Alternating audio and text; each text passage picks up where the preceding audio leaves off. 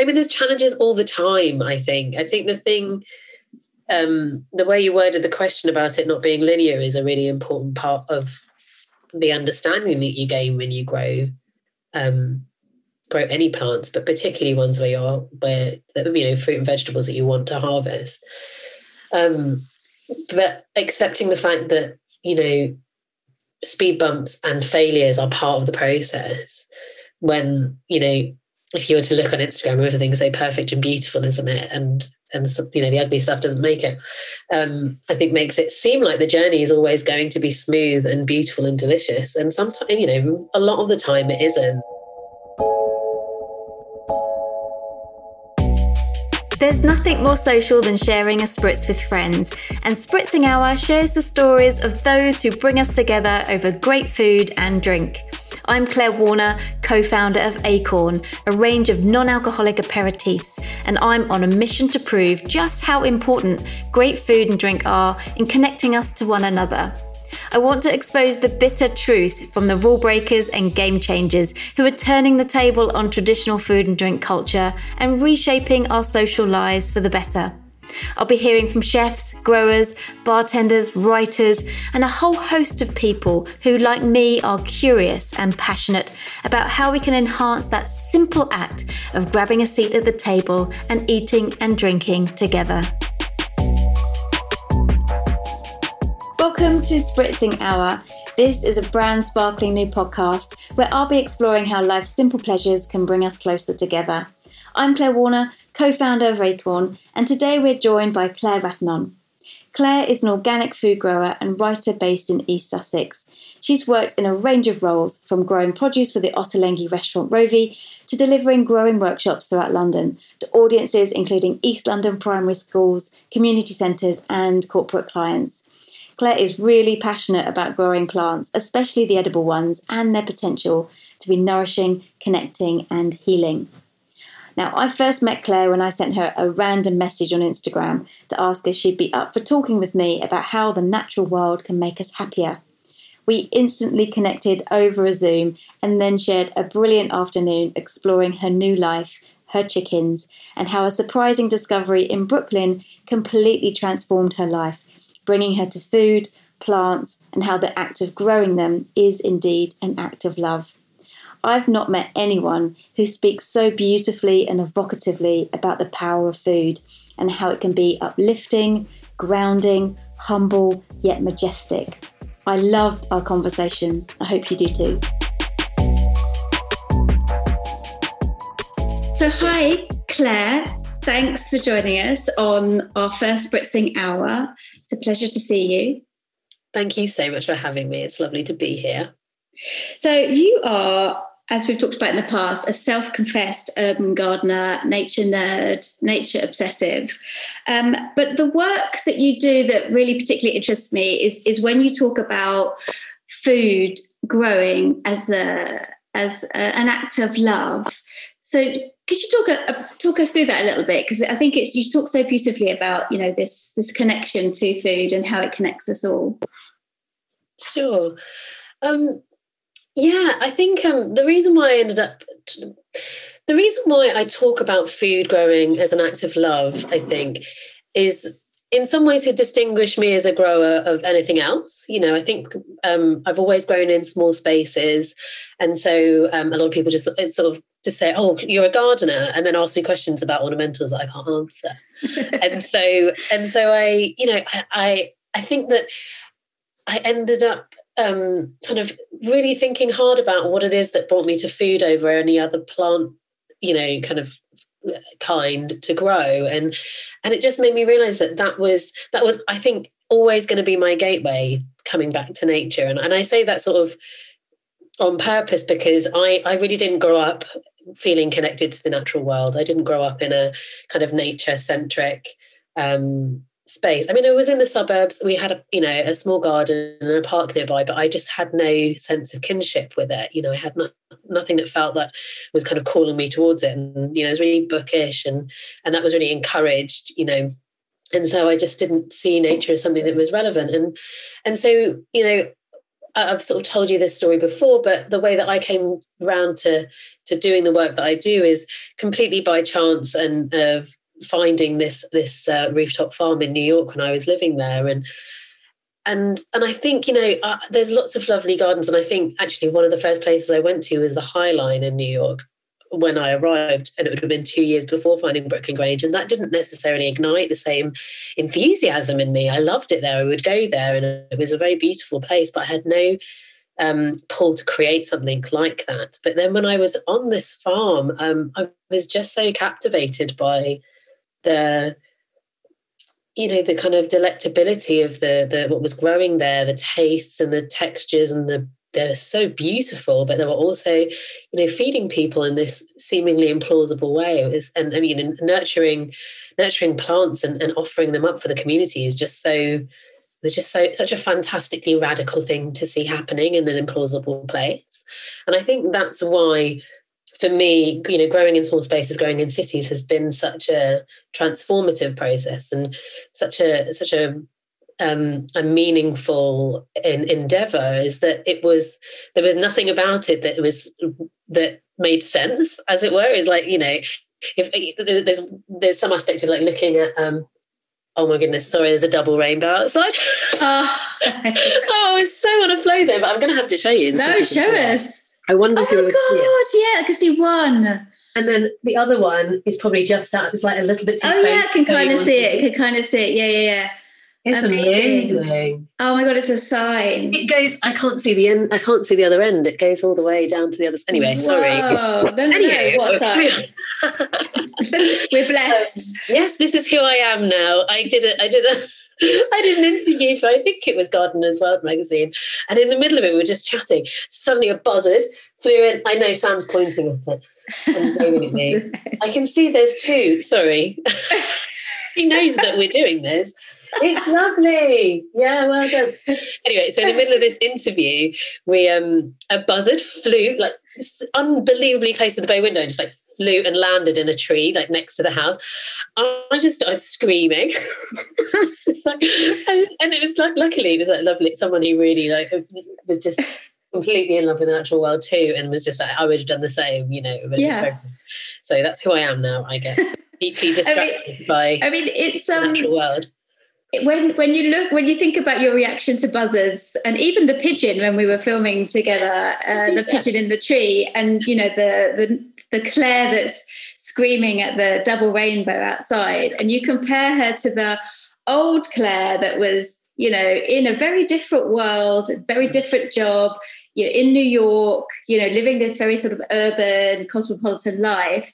You know, what is a huge difference between who you are now versus who you were then?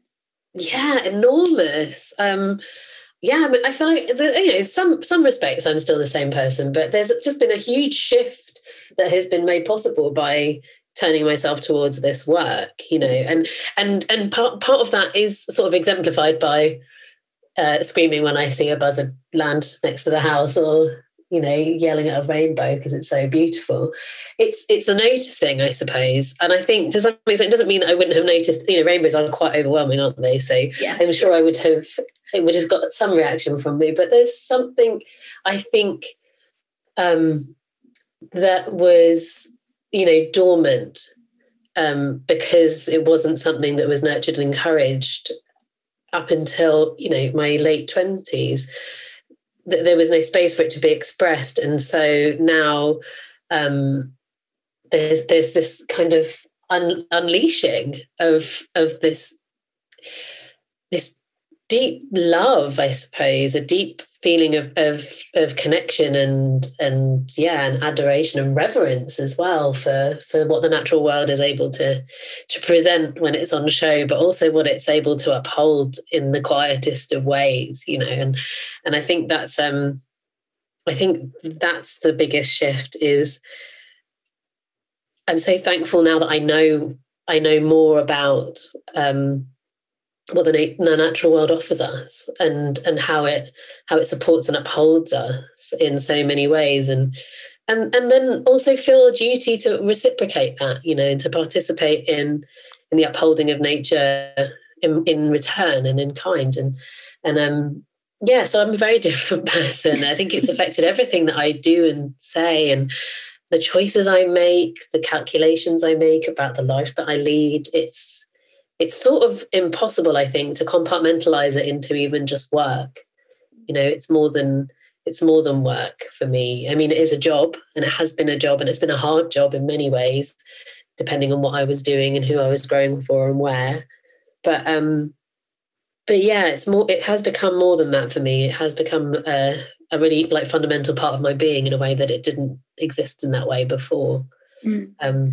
So yeah. Suppose looking outside in now to, you know, if we were to encourage, and we will encourage people to go and check out your Instagram and obviously buy your book, which is amazing. How to Go Your Dinner Without Leaving the House.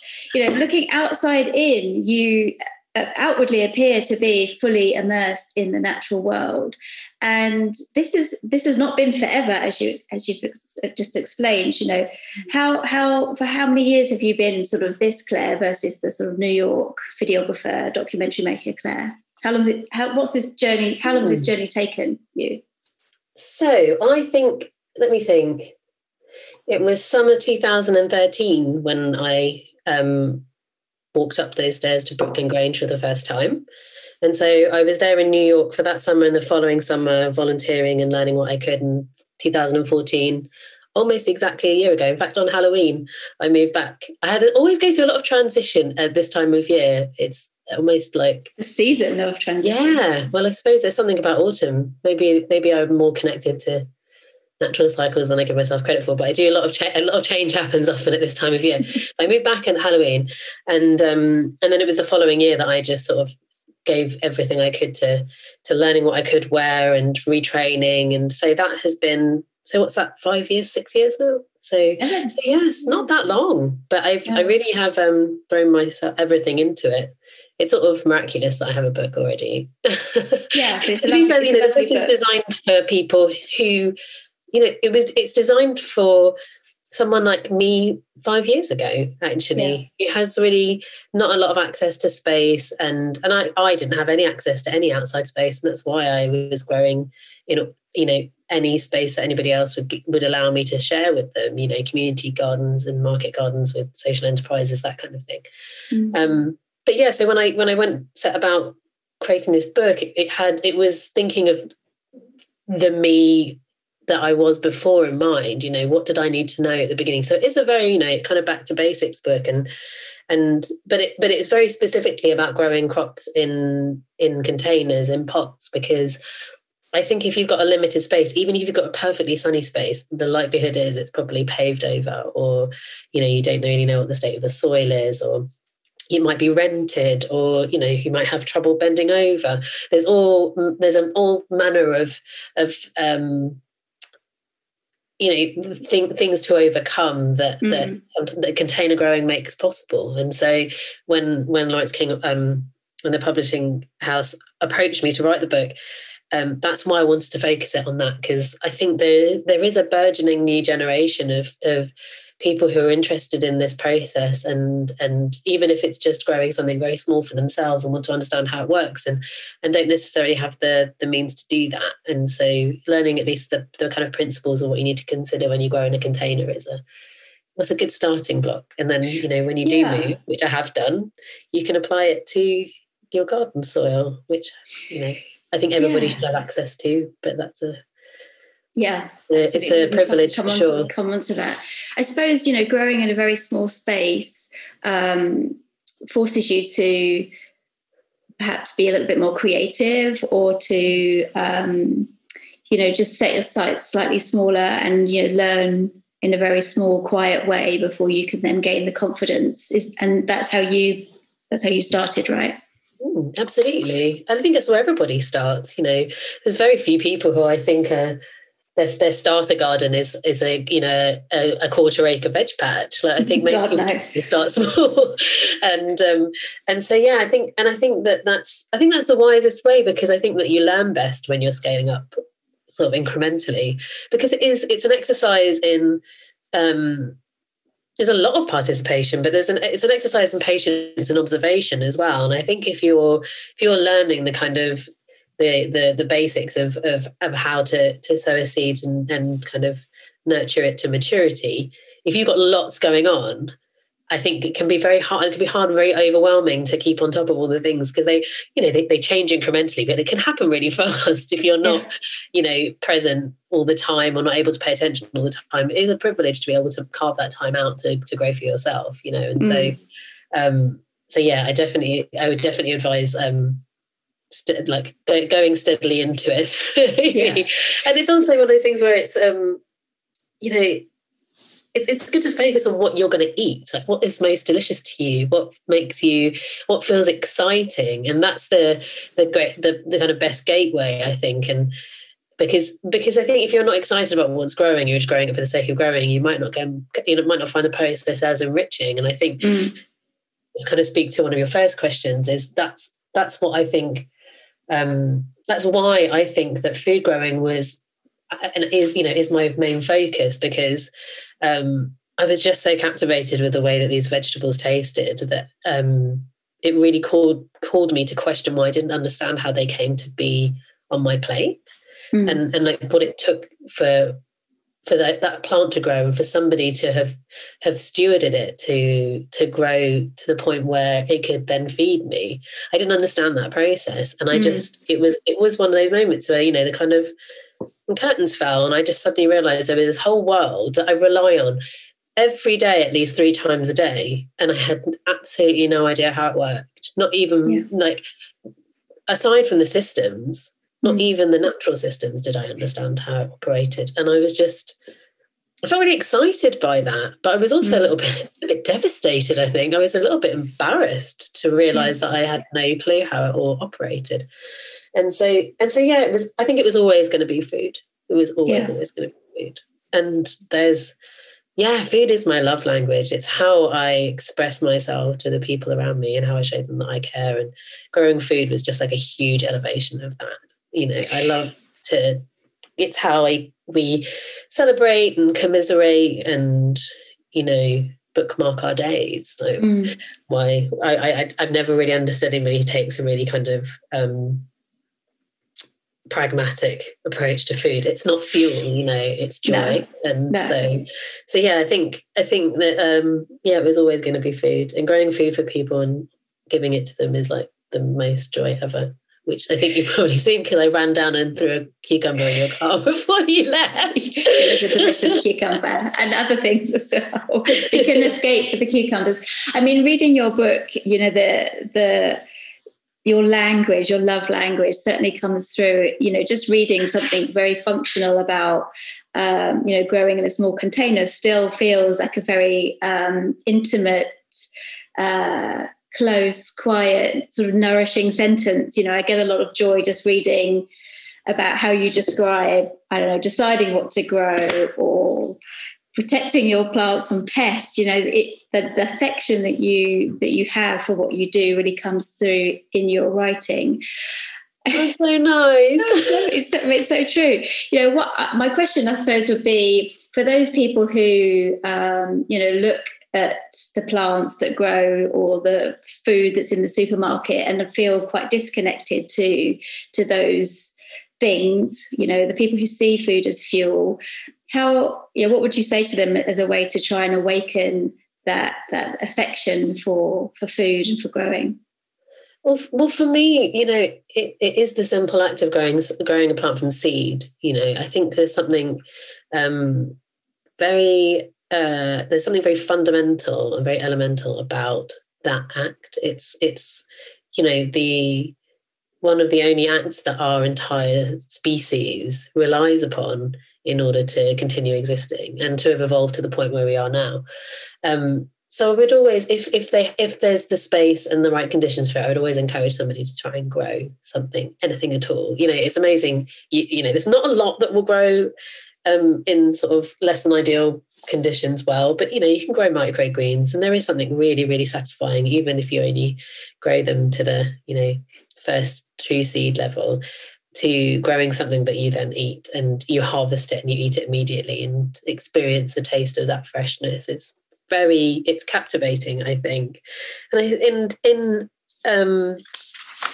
And aside from that, I think I would really encourage people, and this is actually like not a particularly accessible thing to do, so it's kind of, it sticks in my throat to suggest it, I suppose, but you know, when I was growing for Growing Communities in Hackney, it's a social enterprise. One of the things they do is they have a farmers market, I think the only fully organic farmers market in London. And when you're there, you can talk to the people who grow the food. You know, you can experience varieties and even entire types of vegetables that you won't be able to find in the supermarket. And so I think there's something really powerful about connecting with somebody who does this work. And just even just interacting with them on a human level really like creates this work as a human endeavor, because the thing that I think is really challenging about kind of the disconnect that's created by the way that we acquire food and the systems that bring it to us, you know, packaged in plastic on a shelf, is it takes the humanity out of it. And there's so much humanity. There's so much nature in it too, and that's another aspect that I think connecting with the humanity of food growing actually makes connecting with the nature in food growing more possible. But I do think, yeah, finding your way towards somebody who grows food and coming to appreciate what that process really looks like. Because if you only ever have the end product, you know, I think there's quite a few, in fact, there are vegetables that I don't grow, partly because they take up so much space. And I think just personally for me, the end product doesn't necessarily justify the effort or the space. But like, I don't grow cauliflowers and I don't grow cabbages. They're massive plants. But if you go and, you know, you go to a supermarket, you can get a cabbage for less than £1. That's really devalued, I think, because that's such a small amount of money relative to how much has gone into that plant, how much time. I mean, cabbages take a long time to grow. And so, you know, that's all of that is erased if the only thing you ever see is that final product. And so I don't know. Yeah, I think whatever it takes to engage in that process, you know, following farmers on Instagram and watching when they are sowing the seeds for the cabbages or planting them out, and then realising actually they're not harvesting them till many, many months later, and just paying attention to what those processes look like. And also look at the reality of actually being out there in the rain and also in the scorching sun and dealing with the elements and doing all of that incredible work, trying to you know, navigate what nature throws at you when you're trying to nurture a harvest. It's a really humbling thing to witness, actually, because we rely on it so heavily. To think that we don't even acknowledge those that do it for the most part of our, you know, eating. Which, same with me, you know, the vast majority of my food, it's not like I'm going and either growing it all myself or picking it myself from, you know, or engaging with the people who grow it. There's plenty of things that I have that I don't do that with. But I think once you open that window of understanding, there's at least the possibility of a kind of gratitude that arises out of that knowing, that I think is actually really necessary for us to demand more of the systems that, if we have the privilege to do so, to demand more of the systems that feed us, demand that they do better by the environment and thereby do better by us. Yeah. Yeah. It's tough though. It's not, they're invisible for a reason. And for some people, they have to stay that way because there's other things they have to live their lives concerned with. And that is entirely fair. Yeah. Yeah. Yeah. We do like to put up or create a lot of distance between what we eat or, you know, where that food comes from. And I mean, speaking personally, when I moved into my new house, we scattered some seeds in the back garden and then was incredibly surprised when a huge tomato plant, just like something like out of Jack and the Beanstalk, grew. And, you know, we were eating these tomatoes. You know, there were too many tomatoes for us to eat, and that was my first experience of growing anything and being able to eat it. And, you know, the guys that live next door to me had this great apple tree in their garden, and when I'm talking to them about this tomato plant and then sort of saying, gosh, you know, your apples, you know, how many apples do you must eat every day? And they're like, oh, gross. We don't eat those apples. You know, I was filled with awe, and they were you know, filled with disgust. And I'm saying to them, please take some of my tomatoes. I've got too many. And they're like, please take all of our apples. We don't want them. You know, it's I suppose it's very much about your perspective and, you know, really trying to, connect more with what is growing and what is sustaining us. So when we talk about your journey into being an urban organic gardener, you know, talk to me about some of the moments when you were like, what the fuck am I doing? Is this what I want to do? You know, because it feels as though it's a very linear, very intuitive process that I'm sure was much more difficult than, you know, you sort of like talk about. So can we talk a little bit about some of the challenges that you faced along the way? Firstly, I'd like to say, you know, your tomato story just shows that there's conventional wisdom and the instructions that are given to people. And then sometimes there is just like, the universe is on your side, nature is taking care of it. Because if you ask anybody, should I just throw this tomato seed outside? It's like, oh no, it needs warmth and cuddles and coddling and it needs to be babied. And then you need to put it outside and then inside and then outside and then inside until it's ready to go outside. And then it goes outside and then it faces the world and it dies. And like the fact that you were just like, just bung it outside and it gave you tomatoes is amazing. Hundreds. I mean, it just shows that taking chances sometimes is worth it. I mean, I say that as if I'd ever throw a tomato seed outside. I never would. I think I actually quite like the babysitting process as well. I think it gives me a sense of my own value if I can be the one who cuddles these babies to life. I will say though that we've clearly pissed the tomato off because it didn't ever come back. Well, that's okay. It's not meant to. It's not. They're not perennial. They're not perennial in this country, so they're not meant to. That's okay. That's a relief. They die with the frost, so they're not going to come back. You have to throw another seed outside. I did think I'd upset the plant, so now I know it wasn't me. It wasn't you at all. No. You have to live somewhere much, much hotter to have it come back every year. Good to know. Ambition for life. Yes. Anyway, sorry. So your question about challenges.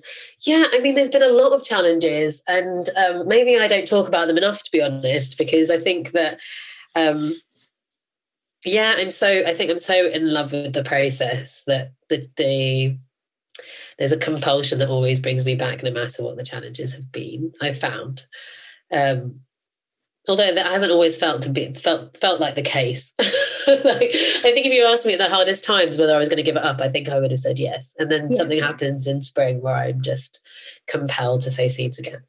But what have been the biggest challenges? I mean, there's challenges all the time, I think. I think the way you worded the question about it not being linear is a really important part of the understanding that you gain when you grow any plants, but particularly ones where you know, fruit and vegetables that you want to harvest. But accepting the fact that, you know, speed bumps and failures are part of the process.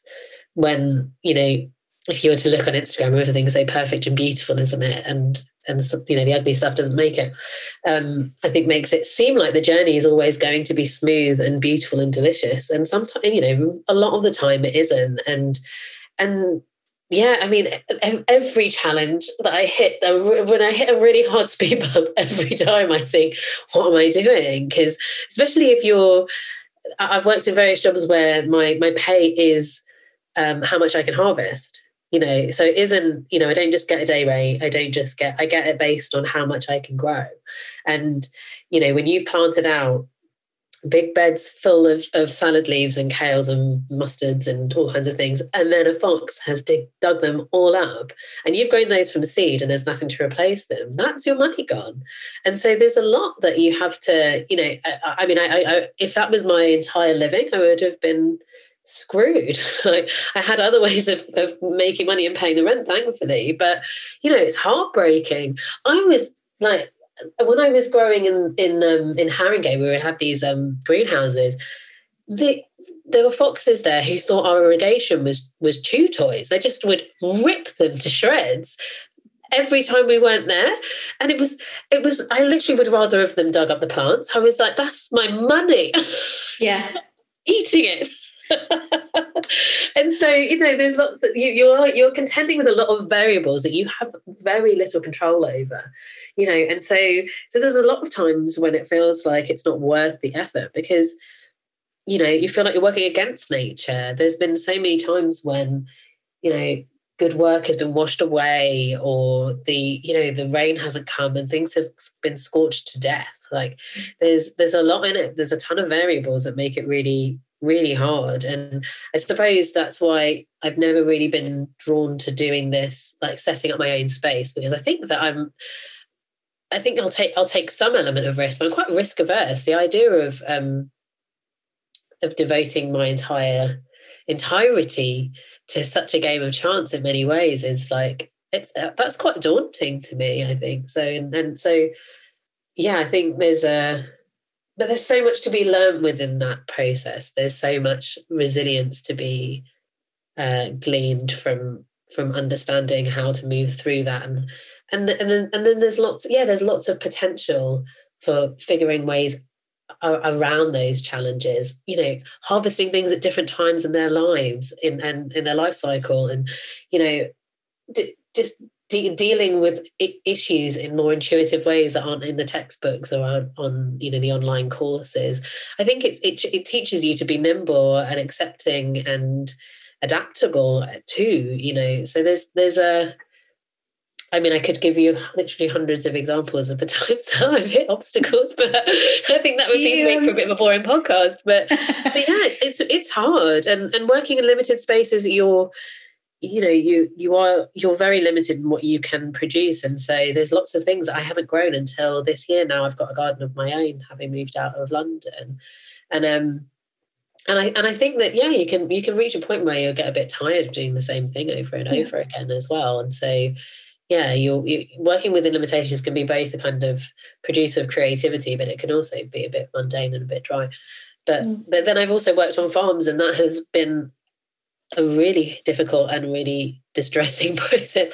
The big farm that I worked in Wiltshire was a really, like, unacceptably distressing experience, and so, you know, but then that's work, isn't it? You know, not every job is designed for you, and I've been so lucky that I have been able to kind of carve out this very specific niche of working and growing in small spaces, and mostly growing for people to eat, but then also doing some aspect of teaching and talks. And now I do much more writing now that I've moved, and then just being, you know, able to have conversations with someone like you is such a gift. Like, what an amazing thing that has only been made possible because food growing, you know, gave me this kind of prism with which to look at my life again in a different way, and has enriched it immeasurably. And so, you know, just being invited to participate in a conversation like this with you is, like, worth all of the foxes chewing my stuff. Well, I'm glad of the foxes. But there's two things that struck me about what you were just saying. The first is, do you think that the relatively new relationship that you have with nature has also affected your own sort of personal philosophy or outlook on life? A lot of what you were describing kind of reminded me of, like, stoicism. You know, it's sort of, it is what it is type of thing, you know, and I'm sure at the time you were not so stoic and, you know, wanted to murder the foxes, whatever. But, you know, have you become more resilient, or have you, you know, how has this relationship to nature changed you, do you think? Oh, it absolutely has. I think that, I think you've hit the nail on the head there. And if I was to align myself with a kind of philosophical framework, I would say that my kind of Buddhist meditation practice is something that kind of arose at the same time as my turning towards this work. And so I think there's a huge amount that that I have sort of internalized and then sort of transformed into the way that I live my life, that I have learned through doing what I do and growing plants. And there is a huge aspect of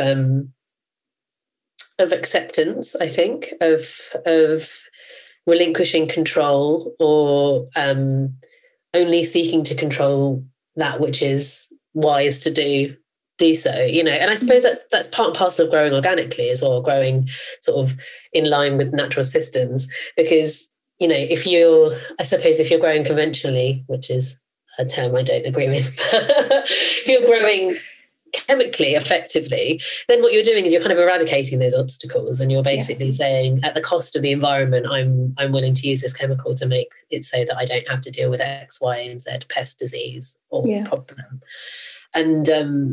And so, because I've always grown organically and been trained to grow organically, and that, you know, there's a kind of institutional meaning, but then I also mean it kind of smaller organically, like from like a heart space, really, that it has forced me sounds a bit forceful, but you know what I mean. It has encouraged me to engage with this work as a participant, as opposed to a kind of dominator.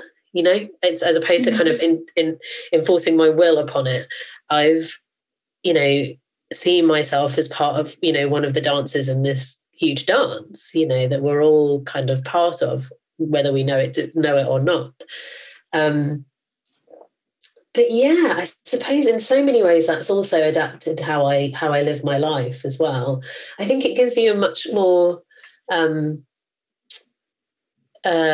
what's the right word to say it? A kind of worshipful attitude towards the natural world and towards food and towards those people who produce it as well. So there's a huge amount of gratitude that I think that moves through my life, and that then extends beyond the kind of immediacy of the work I do. I think gratitude is something that I think arises really naturally when you recognize how it all works. You know, this aspect of like, oh, when you know what's happening, when you see all of the tiny little miracles that make it possible for all the bigger miracles to happen, you just realize that this web is like this amazing alive web that is like holding all of us together in the same sort of flows of energy.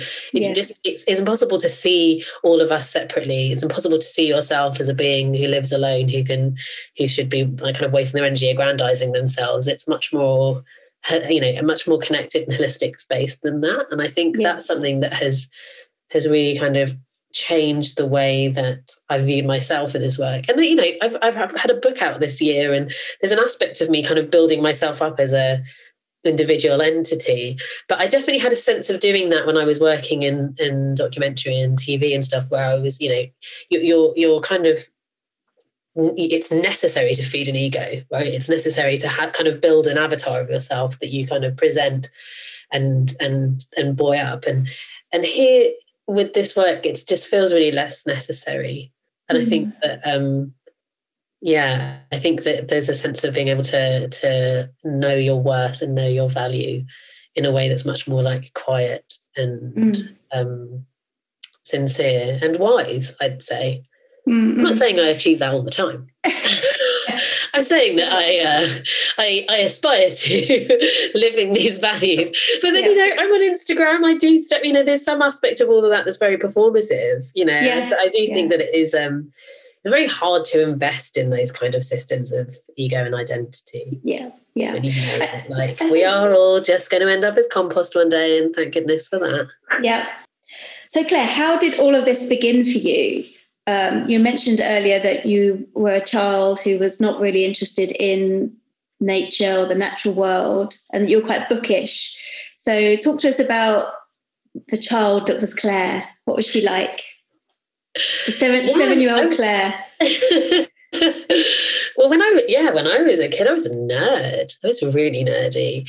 And I think that, you know, to be kind of academic and bookish is definitely something that you're very encouraged to do as the child of immigrants. You know, it's like the reason why my parents made the move to come from Mauritius and settle here was they had this opportunity that meant that they could make enough money to send to my grandparents and their family and support them in Mauritius there. And then also, you know, create the possibility of, if they were to have a family, the best possible life that they could have. And so, you know, that's a really, that story really hangs quite heavily over well, me personally, but I know that it's a kind of very common kind of immigrant narrative that your job is to work really hard and take advantage of every opportunity.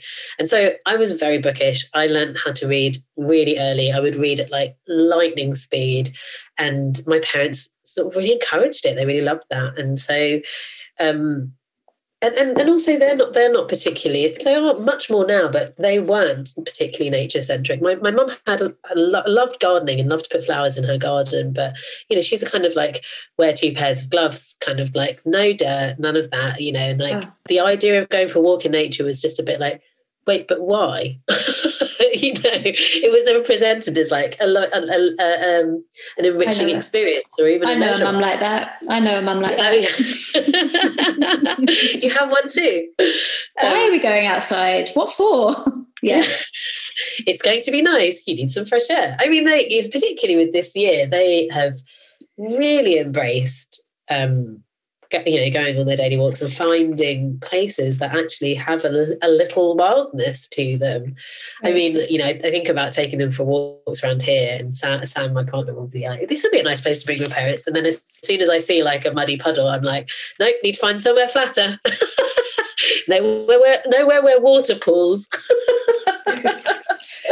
But yeah, so I, you know, I did the kind of usual thing where I worked very, very hard at school, went to university, worked hard there too. And then I came out and went straight into working in TV in the UK.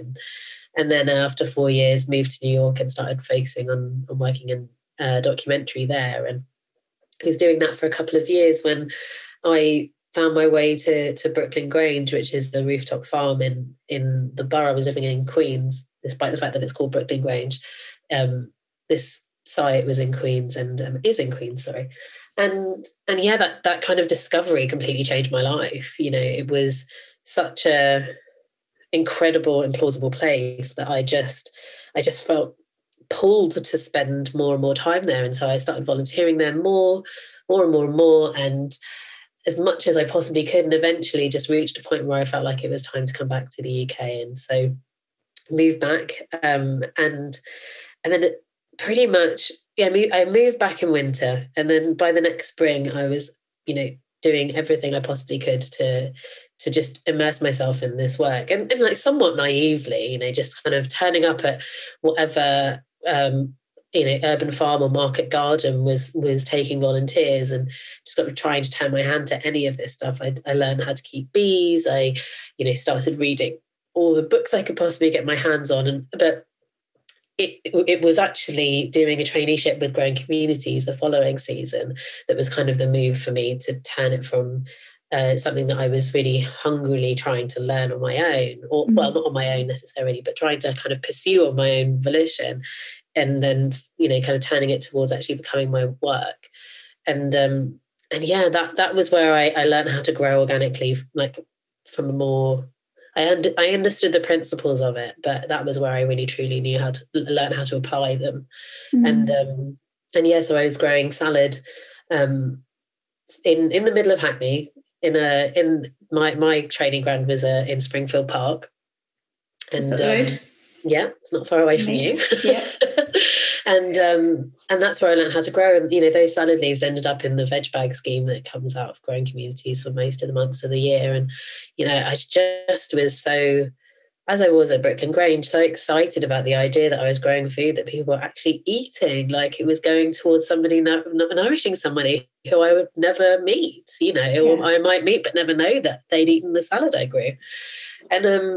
And yeah, it sort of went from there. And the years in between have been a kind of, you know, darting around again of anything I could possibly do to just be growing food. And I've been a school gardener, and I've grown for restaurants. I've grown in, you know, done workshops and community centres and schools and all kinds of places and all kinds of things. And I you know, left the city for one season and grew in on a farm in Wiltshire, and you know, I've done all kinds of bits and pieces, and I suppose that's kind of testament to what kind of small scale growing can really look like in terms of it actually being a sustainable career, in that all the jobs that I had in London, I don't think any of them bar the school gardening ever was more than one day a week, so I was always kind of cobbling it together. I was working on one site on Mondays and another site on Tuesdays, and then schools on Thursdays, and then, you know, the whole cycle would start all over again. And it was, I mean, it was exhausting. It was lots of like darting around on my bike and carrying bags of, you know, supplies and bits and pieces and figuring out how to move ceilings from one place to another and all kinds of shenanigans. But I suppose it's kind of testament to how determined I was to do this work. I was kind of, and then even when it got really hard, and winters would be really hard because they'd quietened down a lot. I never had a job that kind of saw me through winter. So I'd end up kind of working in cafes or doing whatever else I could to make rent. And yeah, so there would be times that were really difficult, but I don't know. I think once you have a taste for working outside, the idea of kind of going back to an office full of people just seems unfathomable. And even when it's really like frosty and cold and painful and difficult, I don't know, there's nothing quite like that feeling of like having done a really full and intense day's work, being like grimy from top to bottom, and then getting home and just feeling really satisfied and having a really hot shower. Yeah. And then having the best sleep ever.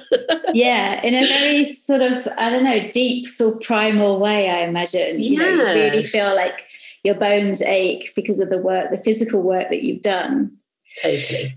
So how do you think that this work that you've carved out for yourself, this being of the urban gardener, has helped you connect more with other people? Is it through the relationships that you've made while you're growing, or is it purely through the nourishment of other people through the food that you grow, or is it maybe a bit of both? It's absolutely a bit of both. Especially in London, there is like a very sort of robust, quite small, but not insignificant, you know, community of growers.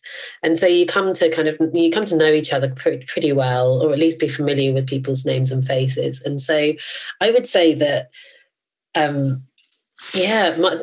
people, my growing family, like they mean the world to me. They are the ones who made it possible for me to be in the position that I'm in. They've taught me everything. They, like particularly Sophie, who is the head grower at Growing Communities, she's one of my dearest friends, and she's also just for all of these years been the most generous teacher and just has upheld my efforts in every single way, you know. And so like this work, I think when you work alongside somebody doing this work, it's very connecting. It's quite bonding because it can be, it feels very primal, as you say, but also like it's hard graft. And so there's when you're working alongside somebody who you care about, who you almost invariably grow to care about, you know, there's no slacking off because you're doing it together. If there's a big job to be done, you're doing it for each other. And so and like that's a relationship. Like my dear friend Sarah, who I worked on the Ottolenghi kitchen garden with, and we set that up last season. Not 2019.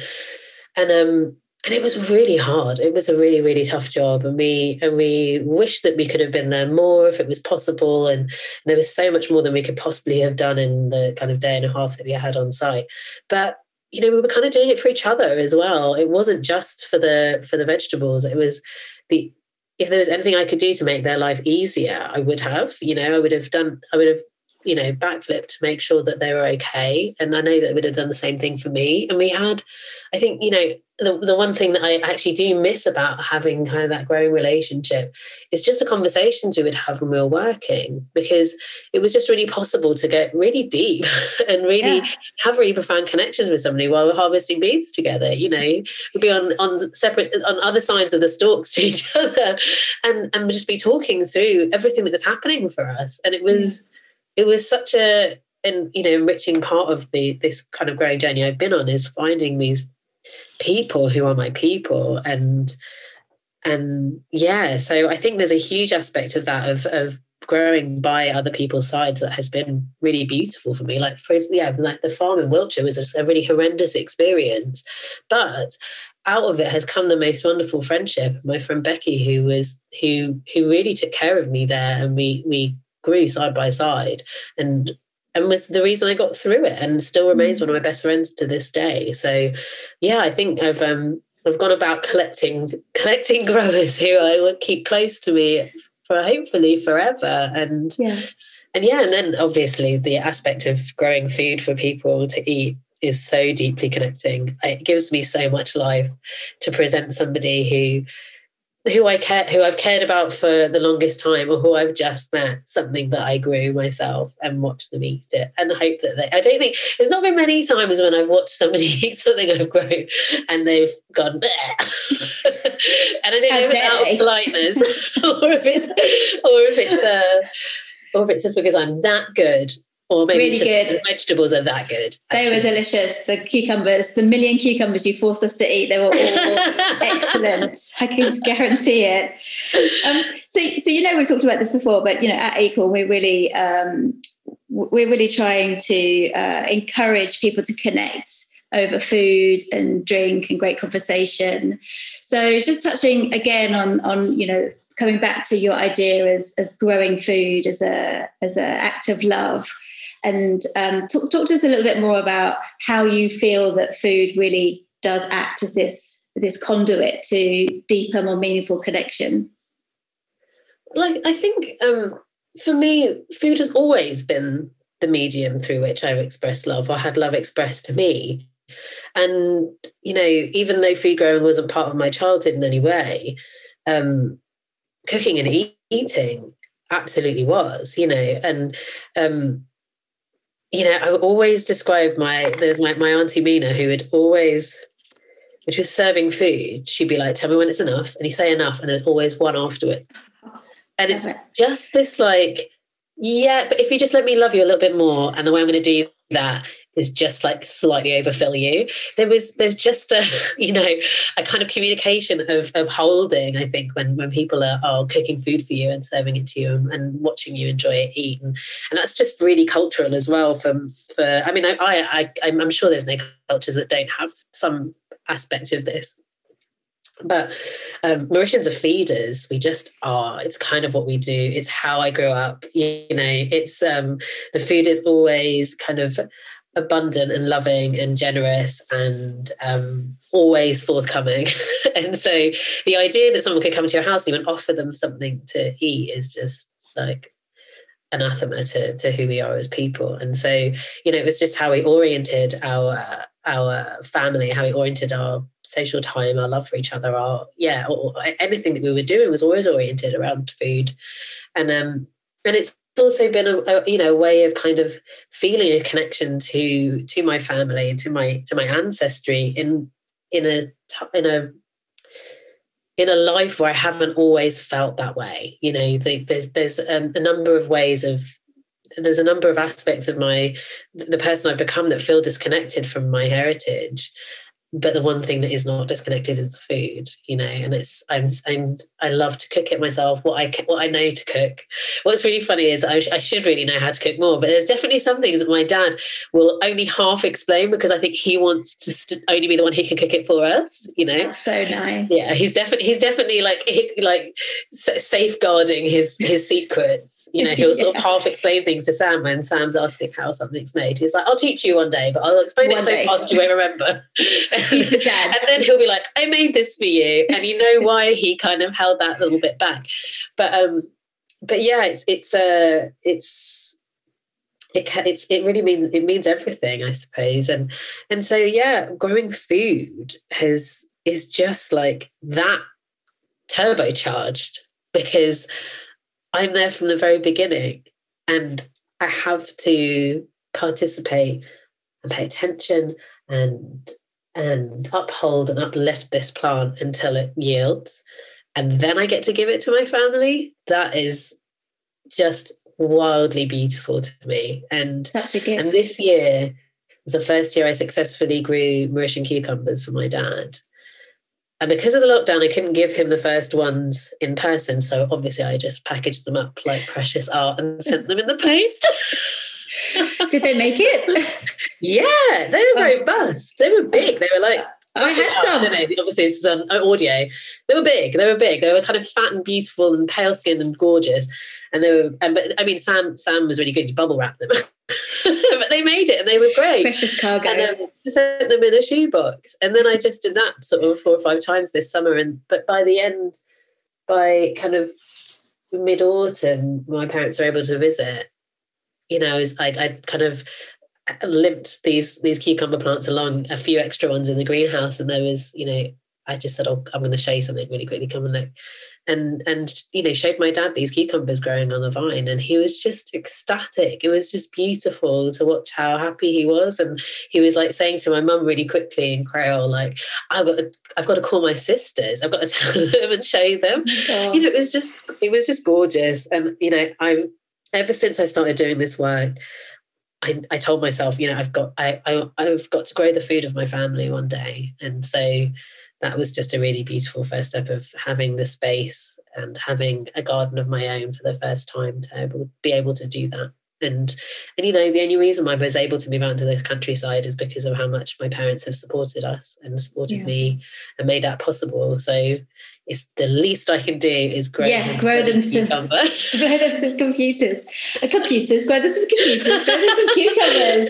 Oh, I'd be a rich grower if I could grow those. Oh, harvesting computers, no thanks. So just kind of wrap up now, Claire. So I feel that you're a very wise person. I think I felt that. I feel like you're a little old soul. I felt that when we first like connected over Zoom, unfortunately. Then I came, was lucky enough to come visit. So I'd love for you to tell us and the listeners, you know, what's most important to you right now. What do you think we could be doing more of in the field of growing and connecting more with food? Oh, wow. Well, that's a compliment, first of all, to be called wise. That's a really big question. But I think the answer is just paying attention. This year has been so disruptive and it continues to be heartbreaking. But one of the things it seems to have created the possibility for is the possibility to kind of pause and maybe change pace a little, like for some, not for everybody. But there has been an encouragement to some extent to slow down enough to maybe reconsider how we spend our time, what we invest our energy, our money, our heart into. And I'd say that's something that, you know, the plants have taught me is to pay attention. You know, it's this process teaches you to pay attention. There's sort of no version of growing that lets you do it with your, you know, while you're distracted and trying to multitask. It really has to have your whole heart and your whole mind engaged, even if it's only for a few moments when you're sort of surveying your landscape, you know. And so, yeah, I think that's all. I think that's something that if we have the opportunity to do, I think we should do. I think it encourages us to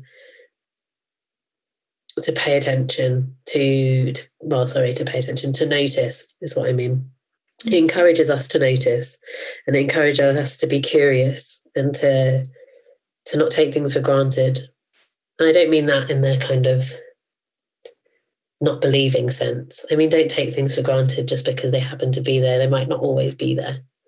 And so I think paying attention and noticing makes it possible for gratitude to arise. And there's a lot that we have had to do without and have had taken away from us, some people more than most. And I just think, paying attention makes gratitude more possible for what we do have. So, is that okay? Yeah. Little meandering. Well, it's, no, it's a lovely way to end. And I want to express my gratitude to you, Claire. Oh. Thank you so much. It was a lovely way to spend an hour talking about growing and love and connection. And Claire's book, How to Grow Your Dinner Without Leaving the House, is available now. Please buy it and start small and then look where you can grow to. Not computers, just big computers. Not big computers, big cucumbers. hope you enjoyed that episode. Join me next time when I'll be chatting to acclaimed chef and zero waste warrior Doug McMaster about flavour, food systems and waste, and whether he ever gets tired of being referred to as the chef without a bin. See you next time.